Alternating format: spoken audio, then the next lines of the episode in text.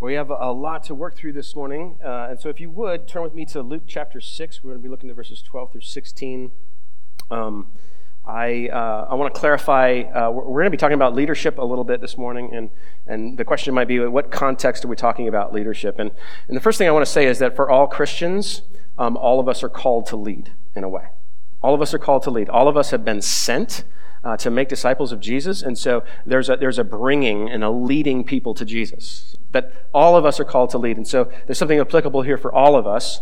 Um, but I'm, I'm going to be zoning a little bit more in on uh, uh, elder, uh, church elder leadership and house church leadership um, and, uh, and so uh, I just want to make that sort of clear. Um, there's something for everybody here this morning, but there's also a call um, for leaders. We actually need um, leaders in, in all sorts of areas within this body, including uh, house churches and, uh, and elders. And so we'll talk a little bit about that. But we're going to be looking at uh, five simple verses in Luke chapter 6.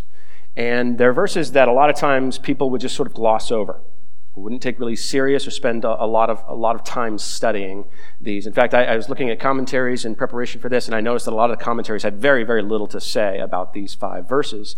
And what's interesting about that is that what we're going to see here is Jesus is calling twelve disciples to follow him, who he names as apostles. He's going to spend three years training these people and then he's going to commission them and send them out. And uh, like this is the beginning of that. Like this is the, the groundwork is being laid for the church, and like it's pretty unceremonious, and yet it's really important. And so, uh, read with me, if you will, Luke chapter 6, beginning in verse 12. In those days he went out to the mountain to pray, and all night he continued in prayer to God. And when day came, he called his disciples and chose from them twelve whom he named apostles Simon, whom he named Peter, and Andrew, his brother, and James and John, and Philip and Bartholomew, and Matthew, and Thomas, and James the son of Alphaeus, and Simon, who was called the Zealot, and Judas the son of James, and Judas Iscariot, who became a traitor. I'm going to pause and, and pray, and then we'll get into the message. Heavenly Father, uh, we ask you from the beginning to, uh, to be clear um, to remind us of, of who you are and what you've done, and uh, and help us to see the principles that you've laid out. Help us not to uh, be afraid, and out of fear supplant your principles with our human practices in regards to leadership. Um, lead us into understanding this morning. I pray, Holy Spirit, the words people hear are yours and not mine, and uh, and make up for uh, make up for what I lack. In Jesus' name. Amen. So, uh, to sort of set the, the background a little bit before we dive into this passage, there's 11 verses that come at the beginning of chapter 6 um, that, that, give us, that give us a background on, on which to see this really well, I think. Um, in verses 1 through 11, uh, Jesus encounters uh, religious leaders, Pharisees, on two occasions. And, uh, and each of these encounters are really about what is lawful to do on the Sabbath day. Uh, what, what, you, what can you do or can't you do on the Sabbath day? And Jesus is accused, and his disciples are accused of doing what is unlawful on the Sabbath day. When we, when we look at the Old Testament, we see that God establishes the seventh day a week as this, this beautiful day of rest and trust. We're supposed to rest on this day, trusting in the provision that God has for his people. It's about rest and it's about trust. Okay? Now, throughout Scripture, we see biblical principles all right, principles. Uh, principles that are meant to guide the heart toward obedience to God. Okay? Principles. But oftentimes those principles lack exacting practices. They, they, they lack exacting ways to live out those principles. And to the religious mind, uh, th- this, this can't happen. To the religious mind who needs principles or practices, they have to add the list of the do's and the don'ts. How do I live out this principle? What rules do I need to come up with for the, for the sake of living out this principle so that I can be uh, made righteous by what I do, but also I can, I can condemn and measure others because of what they don't do? You see, faith is, is about the heart. Faith is about um, guiding the, the heart through principles towards obedience to God. Religion is about guiding the external part of, of a human being by, by governing its practices. Faith is about principles, religion is about practices. And see, these, these religious people that are confronting Jesus, they're all about practices. They have developed this very long list of practices that they refer to um, as the tradition of the elders. This was sort of a handbook that had, had been written before the time of Jesus, and they elevated this handbook of the tradition of the elders to be on par with Scripture itself. Like they believed that, that if you, you disobeyed a tradition of the elder, you were disobeying God. It was on par with the very words of, of God. And so we see two occasions where these traditions of the elders are violated. The first one, they're walking down this road following Jesus, and, uh, and his followers are, are grabbing heads of grain and rubbing them in their hands and eating the kernels. And, uh, and, and they're looking at them do this, and, and according to the traditions of the elders, they just violated four of their rules. This is what constituted work on the Sabbath day. And so they confront Jesus on this. And Jesus' response to them is, is to call them back to a story in the Old Testament where a guy named David went into the tabernacle and he ate bread that was only for priests to eat. Wasn't supposed to be for him, but he was hungry and he, he ate some and he gave some to his men. And what Jesus is saying there is that this whole principle of the Sabbath is not meant to keep hungry people hungry. It's not meant to keep hungry people hungry. There's something greater going on. There's a principle at work. And your practices could actually supplant the principle instead of living it out. So the second occurrence, uh, Jesus is in a synagogue and he is um, uh, he's teaching, and there's a man there with a disfigured hand. And these Pharisees are waiting to see if Jesus will heal him. Because in their minds, an act of healing, miraculous as it would, was, would be work. And it would break their traditions. And, uh, and so they're waiting for Jesus to, to heal this guy. And, Jesus looks at these men, knows what's going on in their hearts, and he says, Is it lawful on the Sabbath day to do harm or, or to do good? Is it lawful to, to give life or to take life away, basically? He's asking this question. And they, in their hardness of heart, won't answer the question. So Jesus heals this man. You see, uh, in Mark 2, Jesus says that, that the Sabbath was made for man, not man for the Sabbath. That God has created this thing for our benefit. And, and since it's for our benefit, why would a person needing healing have to wait until Monday? If God made it for our good, why would that have to happen? Jesus then says in, in this passage, he says um, that the Son of Man is the Lord of the Sabbath. He's referring to himself and he's making a, a, a, this huge statement, basically saying, I'm the one who made this, and I'm the one who decides what this is for. There's a principle at work here. And see, here's, here's the problem with, with religion and faith like faith is about guiding the heart, it looks to the inner part of somebody. Religion looks to the exterior of somebody. And we can really be prone to judge people by their outward stuff and never seeing the heart. And that's what religion does. And that's what these, these Pharisees were doing. But you see, in developing all these practices that become measuring sticks of our own righteousness and measuring sticks to judge other people, what we end up doing is supplanting the biblical principles behind them. This morning we're going to look at biblical principles regarding leadership and the, the, the establishment of leadership, the appointing of, of leadership.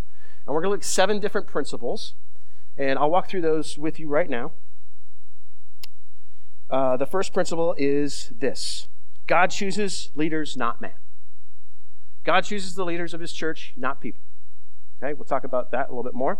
Second uh, principle we'll look at lone leadership is not good. Third, uh, leading can be a family practice. A little bit more about that. Uh, train the called, don't call the trained. That will need some explanation. Uh, diversity of perspective is allowed among leadership. Uh, the work is more important than the title. And lastly, God uses bad leaders too. So we're going to look at those seven principles. And then after we do that, we're going to look at um, the practices that the church has put into place that can actually supplant God's principles. Practices that a lot of church use, use when it comes to appointing leaders that actually supplant the principles behind them. All right? So let's dive in. Read verse 12 with me again. In those days, he went out to the mountain to pray, and all night he continued in prayer to God. Now, uh, Luke doesn't record what he prays, but judging by the context, the, the first thing that he does after he wakes up or after he gets done praying the next morning is he goes and he gathers this group of people who's been following him. And, and from those, he appoints 12 people to be his disciples, and he calls them apostles. So we don't know what Jesus was praying, but Luke tells us that he was praying, and this is what he was praying for. He was praying for the people that he would appoint to this position of disciple who become apostle. He's pray all night long. Jesus is talking to God the Father. He's in communion with the Spirit, and they are, are hashing it out what it means to be a disciple of His. It is God who is choosing these 12 men. I want you to notice that it's not Jesus flipping through applications right? He's, he's not reading their testimonies. He's not looking at their responses to theological questions. He's not uh, checking to see, you know, uh, what kind of personalities they have from their assessments. He, he's not calling references. Like, he's not doing any of that. He's going to God to find out if these are the men that God has called to leadership.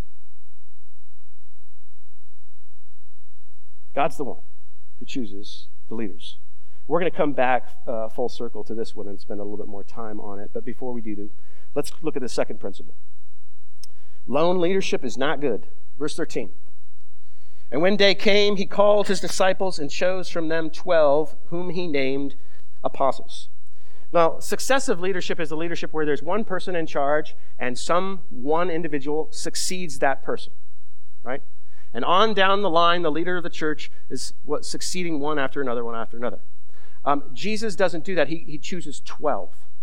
He chooses 12 and he spends three years equipping them. Then he commissions them, and those 12 are supposed to go and make more disciples, more leaders of his church proclaiming the gospel and calling people to Jesus. Like there's this, this movement, but it's a movement of leadership, essentially.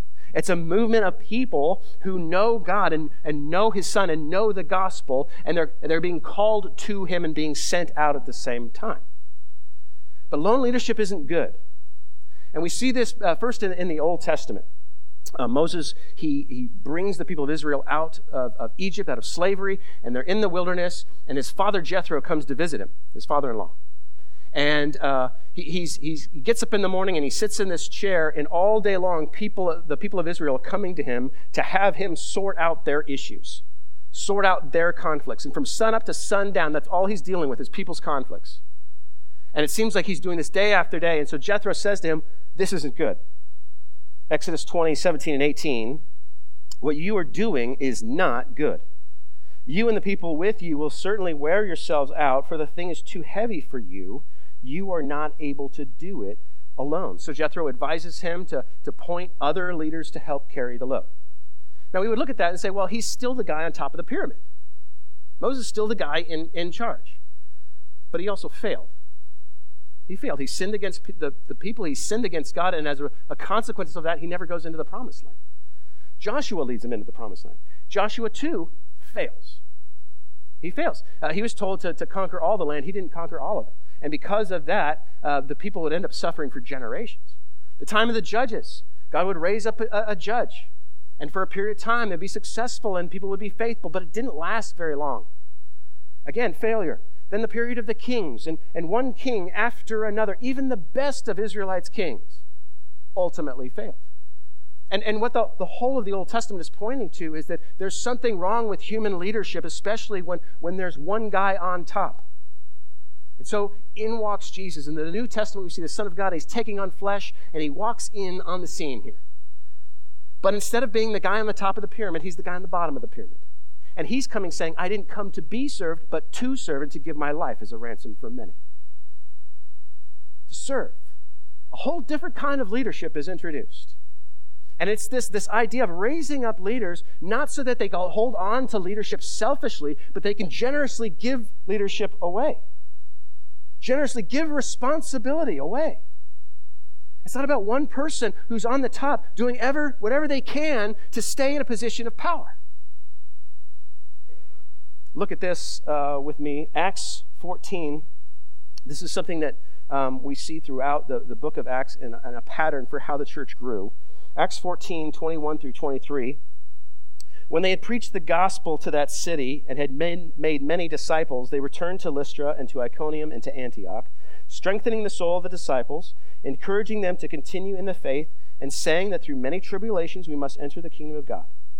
And when they had appointed elders, plural, for them in every church with prayer and fasting, they committed them to the Lord in whom they had believed. This becomes the New Testament pattern for how the church grew.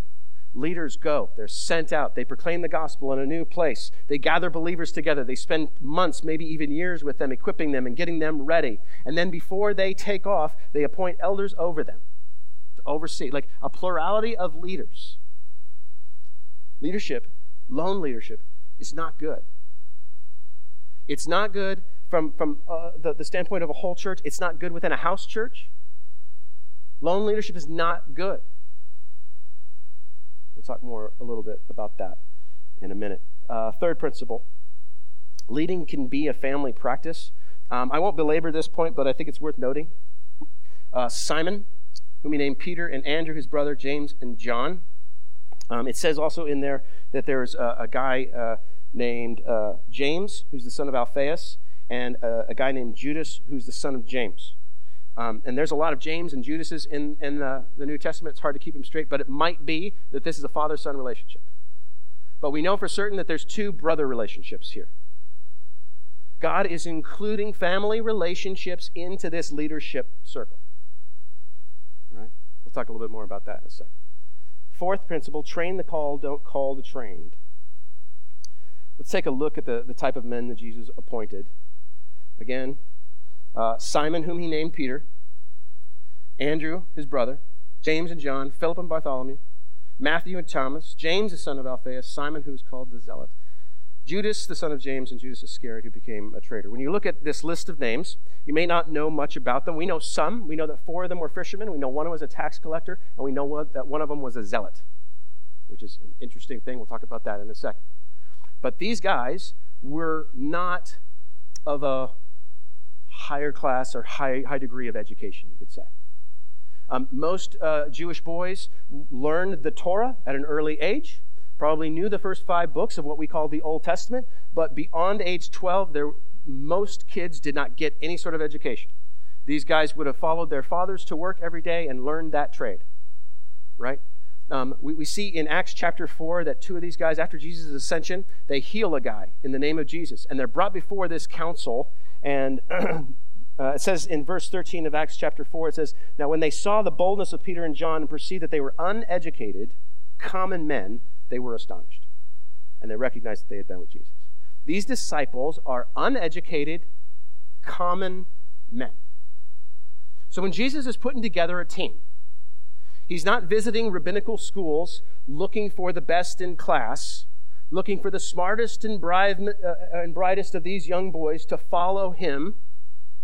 What does he do? He goes to the sea and he calls some fishermen. He goes to a tax booth and he ta- calls a tax collector. Like he's, he's not going around calling people who are well educated.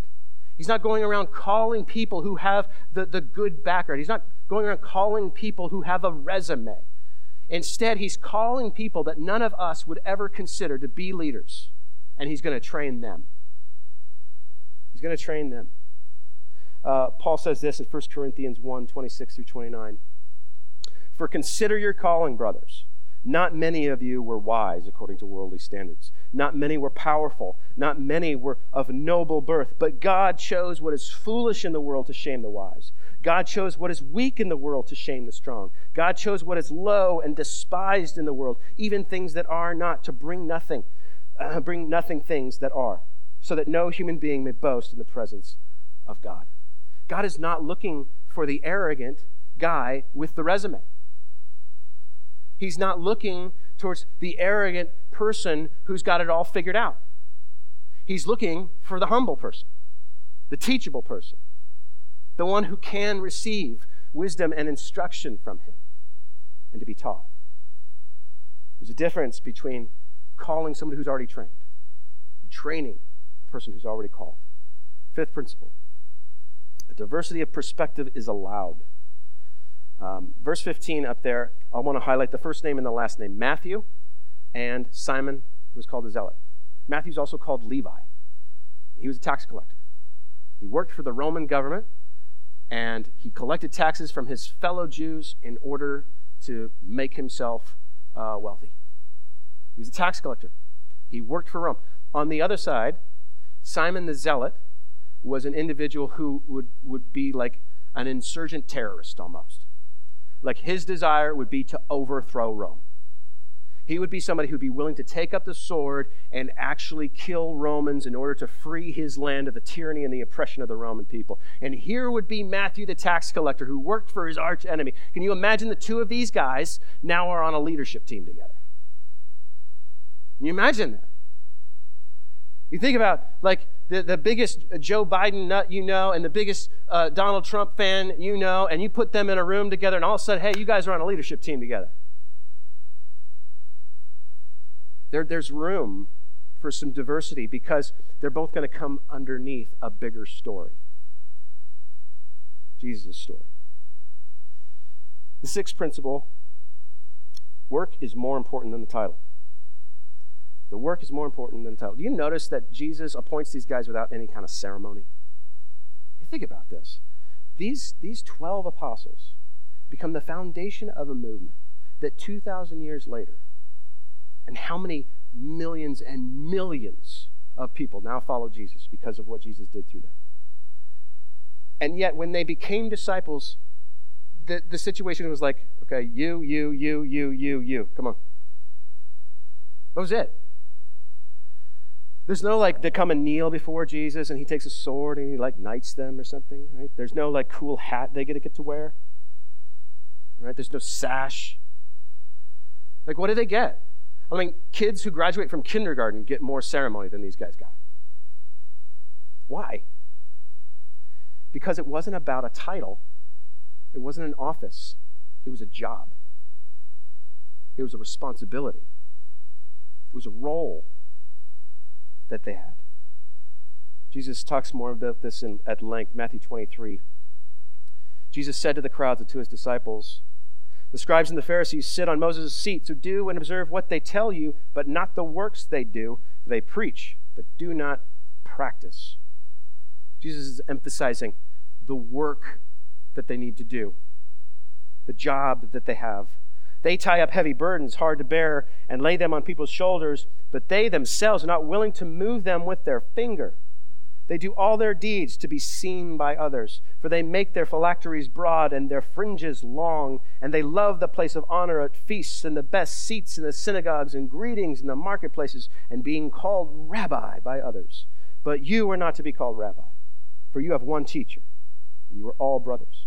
And call no man your father on earth, for you have one Father who is in heaven. Neither be called instructors, for you have one instructor, the Christ. The greatest among you shall be your servant. Whoever exalts himself will be humbled, and whoever humbles himself will be exalted. What is look, he looking for again? He's looking for humility.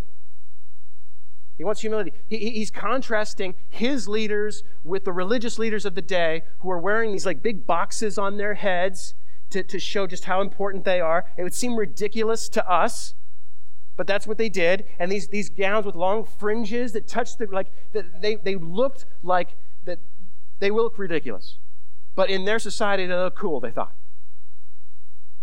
But here's the idea like, I'm, I'm calling you to a role. I'm not calling you to wear a special suit. You don't get to wear that, that a fancy collar or a, or a cool, cool purple hat or anything like that. Like, you're just going to do a job. Because you're not called to a position of glory and honor and power. You're called to a position of service and responsibility. Jesus does say that they will get that office.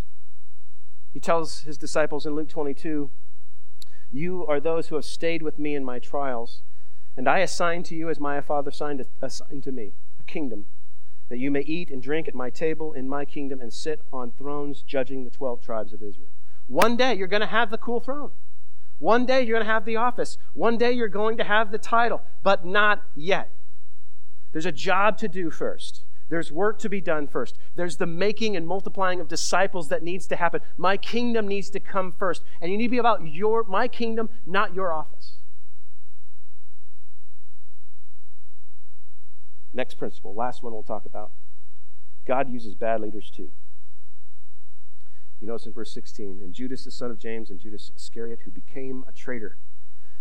feel sorry for Judas, the son of James, don't you? Rest of your life, you introduce yourself. I followed Jesus. I was one of the twelve. My name's Judas. Not that Judas, different Judas, right? Have you ever known a couple who's bringing home a bouncing baby boy and they're like, this is our new son, Judas? Right? There are certain names we know not to name our kids now. Judas is probably at the top of the list, followed by like Benedict Arnold or Brutus. We don't name our kids these things because they're known for one thing being a traitor. Right? Being a traitor. God used Judas too. Do you realize that that whole night spent in prayer, Judas was on that list? And from the very beginning, Jesus knew what Judas would do. Jesus called Judas knowing full well he would betray him. Because God would use Judas in making our atonement possible. But you know what? That's not the first time. God used Pharaoh in showing and demonstrating his glory to the people of Israel. God used Saul.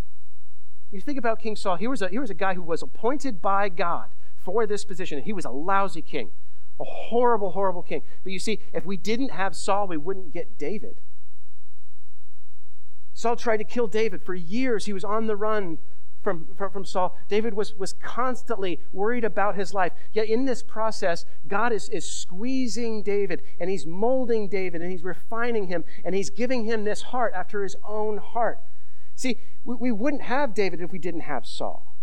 God uses bad leaders too. He uses bad ones too. So let's start applying these principles by contrasting them with, with common church practices that we see. We're going to work backwards. So when we looked at moral failure, or uh, the, the God uses bad leaders, a common practice in church is this moral failure always disqualifies leaders. Common practice is that when there is a leader who fails morally, they are done forever. They're Done. You know what the difference is between Judas and Peter? You could, you could probably try to weigh out that Judas's betrayal was worse than Peter's betrayal. Think you you'd be hard pressed to do that. The difference between Judas and Peter is that Peter repented. Peter repented. Peter came face to face with the knowledge of what he, he did, and he repented of that. And, and God broke him in that, and, and God could then use him to become the leader that he would go on and become. Some of us know leaders who have morally failed. And yet, God, in His grace and His mercy, reached down and He put them through a crucible of refinement and, and pain that would lead them to repentance in order that He could use them again. And they become better leaders than they ever were before. Failure shouldn't disqualify someone from leadership. Unrepentance of failure disqualifies leaders. It's the leader said, Yeah, I messed up, but it's no big deal. You should forgive me and give me grace. That's not repentance. But unrepentance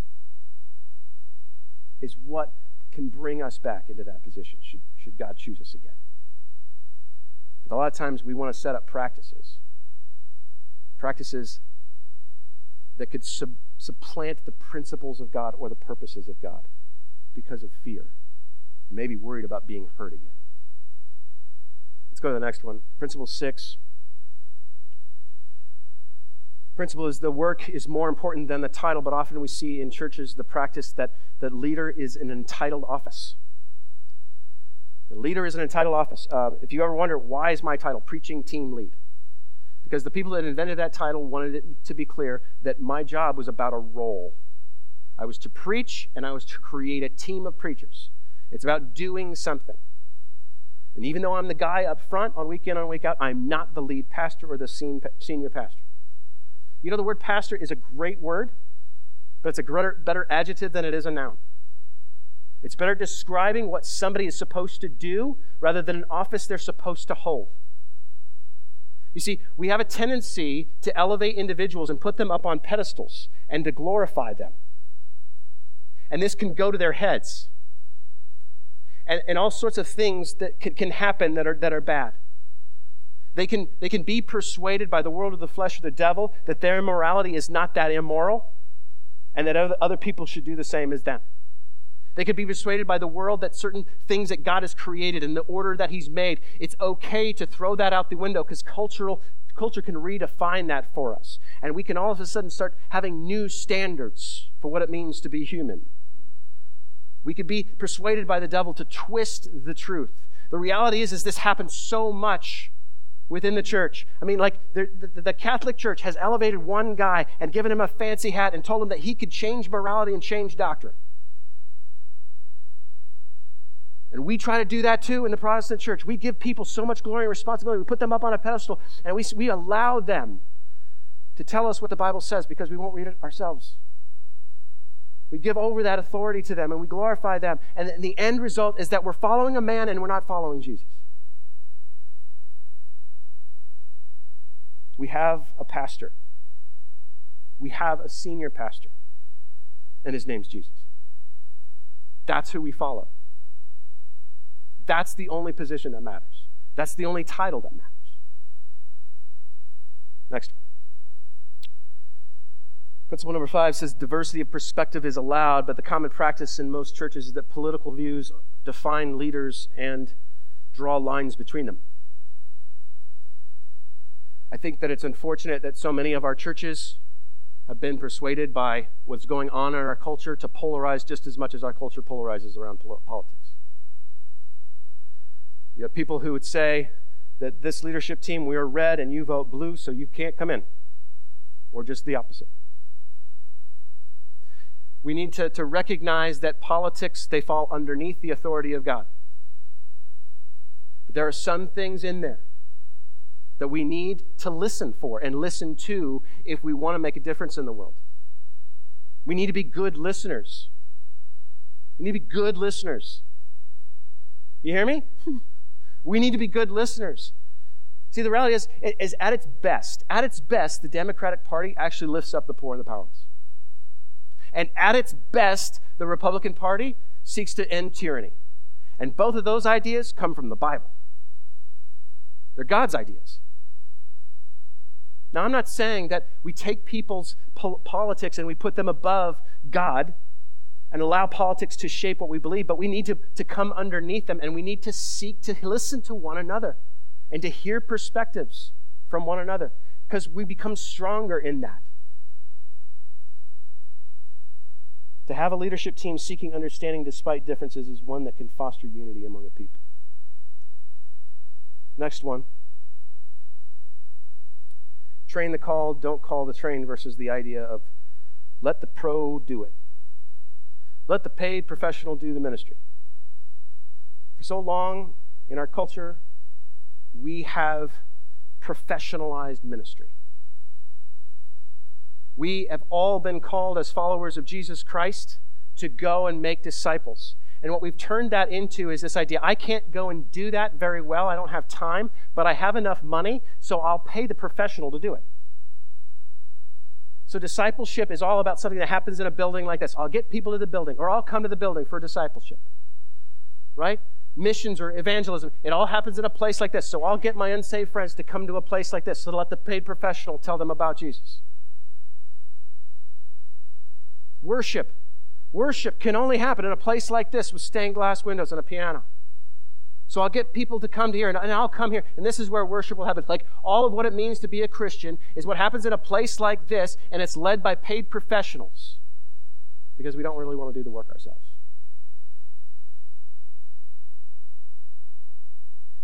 Um, I want to pick on Tristan a little bit because he's not here. Or is he? Maybe not. I'm just going to pretend he's not here if he is. Um, a while back, we hired Tristan to be our family team lead and family ministry team lead is the official title of that one. And um, Tristan uh, doesn't have um, a ministry degree. He was not a, a paid staff member on a, a, church doing this work. Um, he sort of changed uh, what he was doing in order to take on this job. And the truth is uh, about Tristan, like there's some areas of growth for him, uh, and uh, and we're coming around uh, aside him for that. But um, the reality is, is there is nobody I've ever met who is more relational than Tristan. I've never met anybody like Tristan who can sit down with somebody and listen to their story and interact with them and ask good questions and can uh, intersect them with the gospel. I've never met anybody like Tristan who has that ability to do that. And the truth is, is that there's some things he needs to grow in development, develop wise. There's nobody I would want discipling your kids but more than Tristan. And if you've had a good conversation with Tristan, you know when you walk away two things. He loves Jesus and he actually cares about you. But Tristan's not trained. He's called. And I know that he has the Holy Spirit living in him and it's coming out of him in, in beautiful, beautiful ways.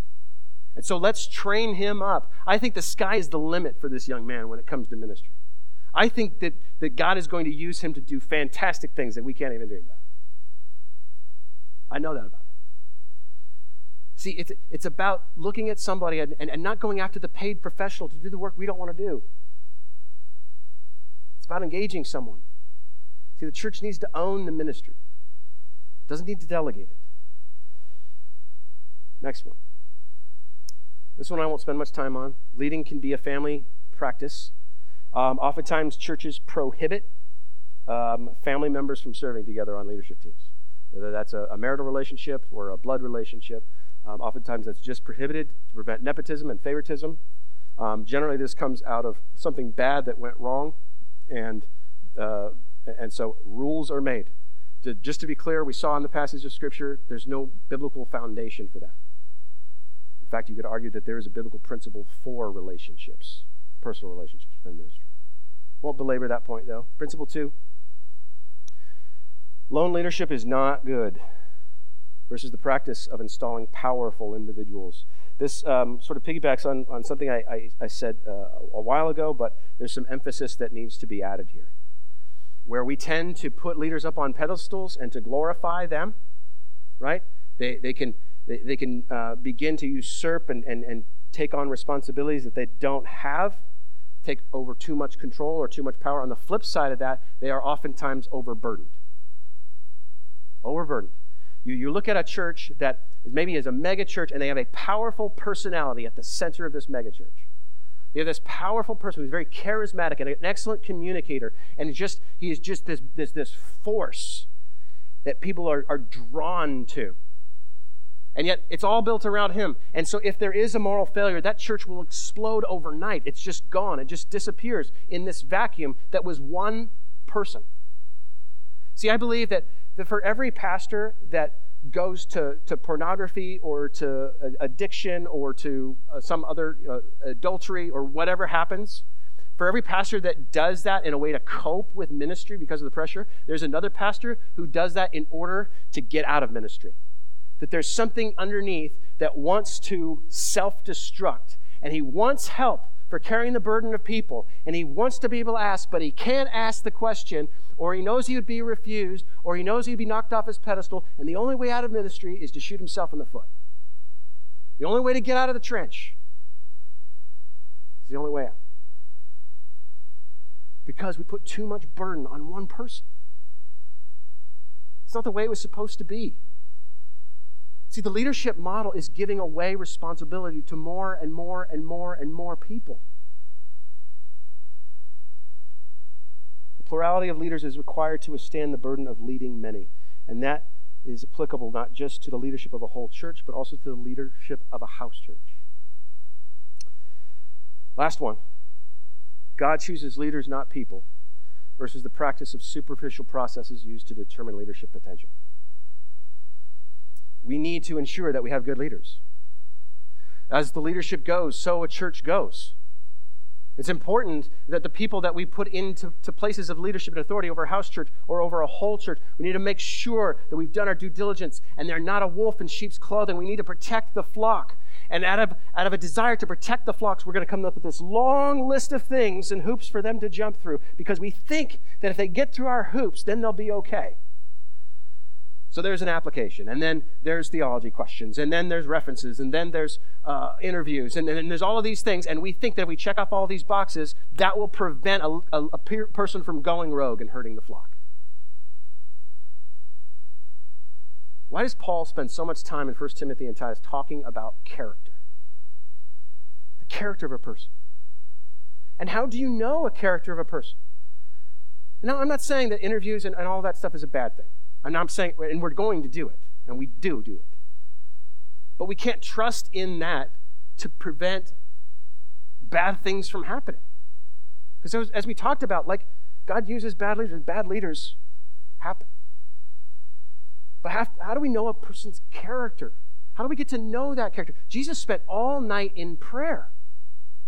He spent all night in prayer. That's how he knew. Now, we have a little bit more difficult time, but we can spend all night in prayer, and that's what we've decided to do. Currently, there are two individuals who we are looking at for eldership, and uh, there is the process. We'll go through the applications, we'll go through the references, we'll go through the, the theology questions and all of that. But before we make a decision, the elders have decided that we will spend 24 hours together in prayer, and we'll call the church to do that with us at the appointed time. And whether God affirms one or both or none, we pray that God would show us through that time. Right? These are men of, of character, we believe. But God knows their hearts. Now, there's another way that we learn character, and that's through time. It's through putting people in positions of leadership and watching how they handle it. Putting people in, in places where we can see them live out this faith.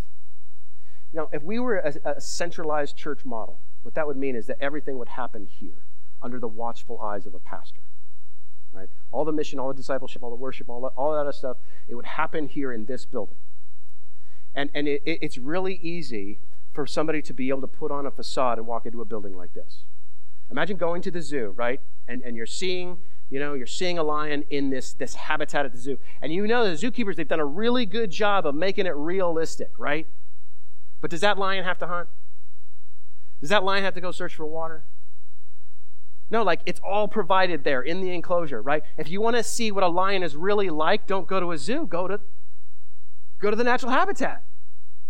Right? If you want to find out a person's character, get inside their home. Preferably knock on the door first. But this is house church.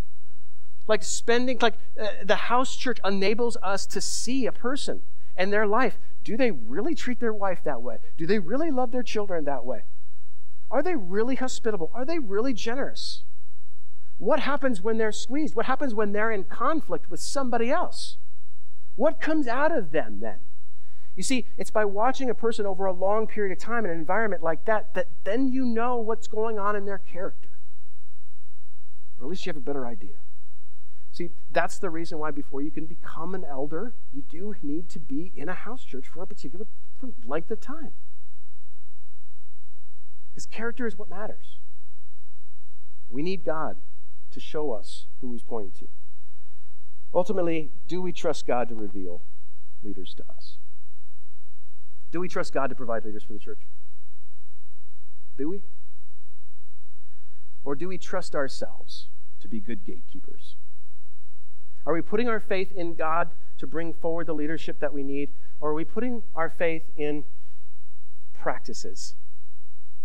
And if all the right practices are, are in order, we'll keep the bad ones out and raise up the good ones. Or do we trust God? Do we trust God? I want to close with this. If you were to interview a person for the position of Savior, who would you call? Right? the world is in need of a Savior. The world is in darkness. The world is, is, is falling away from God. Like the world is in a really, really bad place and we, we need salvation. Who, who would you call to be your Savior? Would you call up Donald Trump? Would you call up Elon Musk? How about Vladimir Zelensky?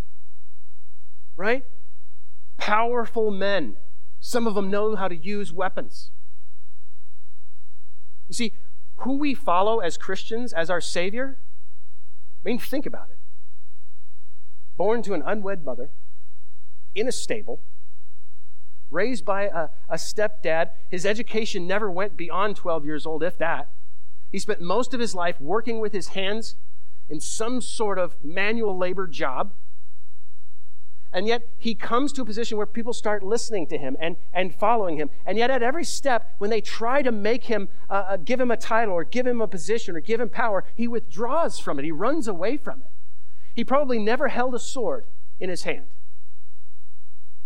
And when he's accused, when he's, when, when, he, when he's accused of wrongdoing, he doesn't even defend himself. He just allows them to say what they're going to say, no matter how wrong it is. He doesn't stand up for himself. I mean, what kind of leader doesn't stand up for himself? He allows these people to kill him. Like this is this is our leader. Is he the guy that you would choose? With all of our human wisdom, when we're looking for the guy, the, the leader, the one we want to follow after, would we really choose Jesus? Well, he's the, he's the one that chose us. And the good news is, he is the one we need, and we got him. Amen? You may not have, have he may not have been the one that you would have chosen, but he's your Savior. But see, he changes our view of what leadership looks like. Doesn't he? Let's pray. Heavenly Father, your plans are not like ours, and thank you for that. Your ways are not like ours, and we thank you for that.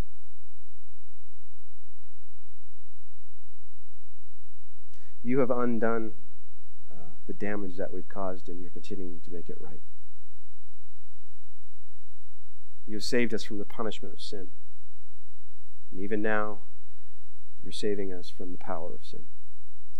And one day you'll save us from the presence of sin. And death and pain will be no more. But this is your plan, and your plan is good. I pray that we would trust in your plan. We do not want to be foolish. We do not wish to appoint people to leadership without doing due diligence. But we want to be a people who trust you, that you will provide, and that you will use this church in a beautiful way for your glory. In Jesus' name. Amen.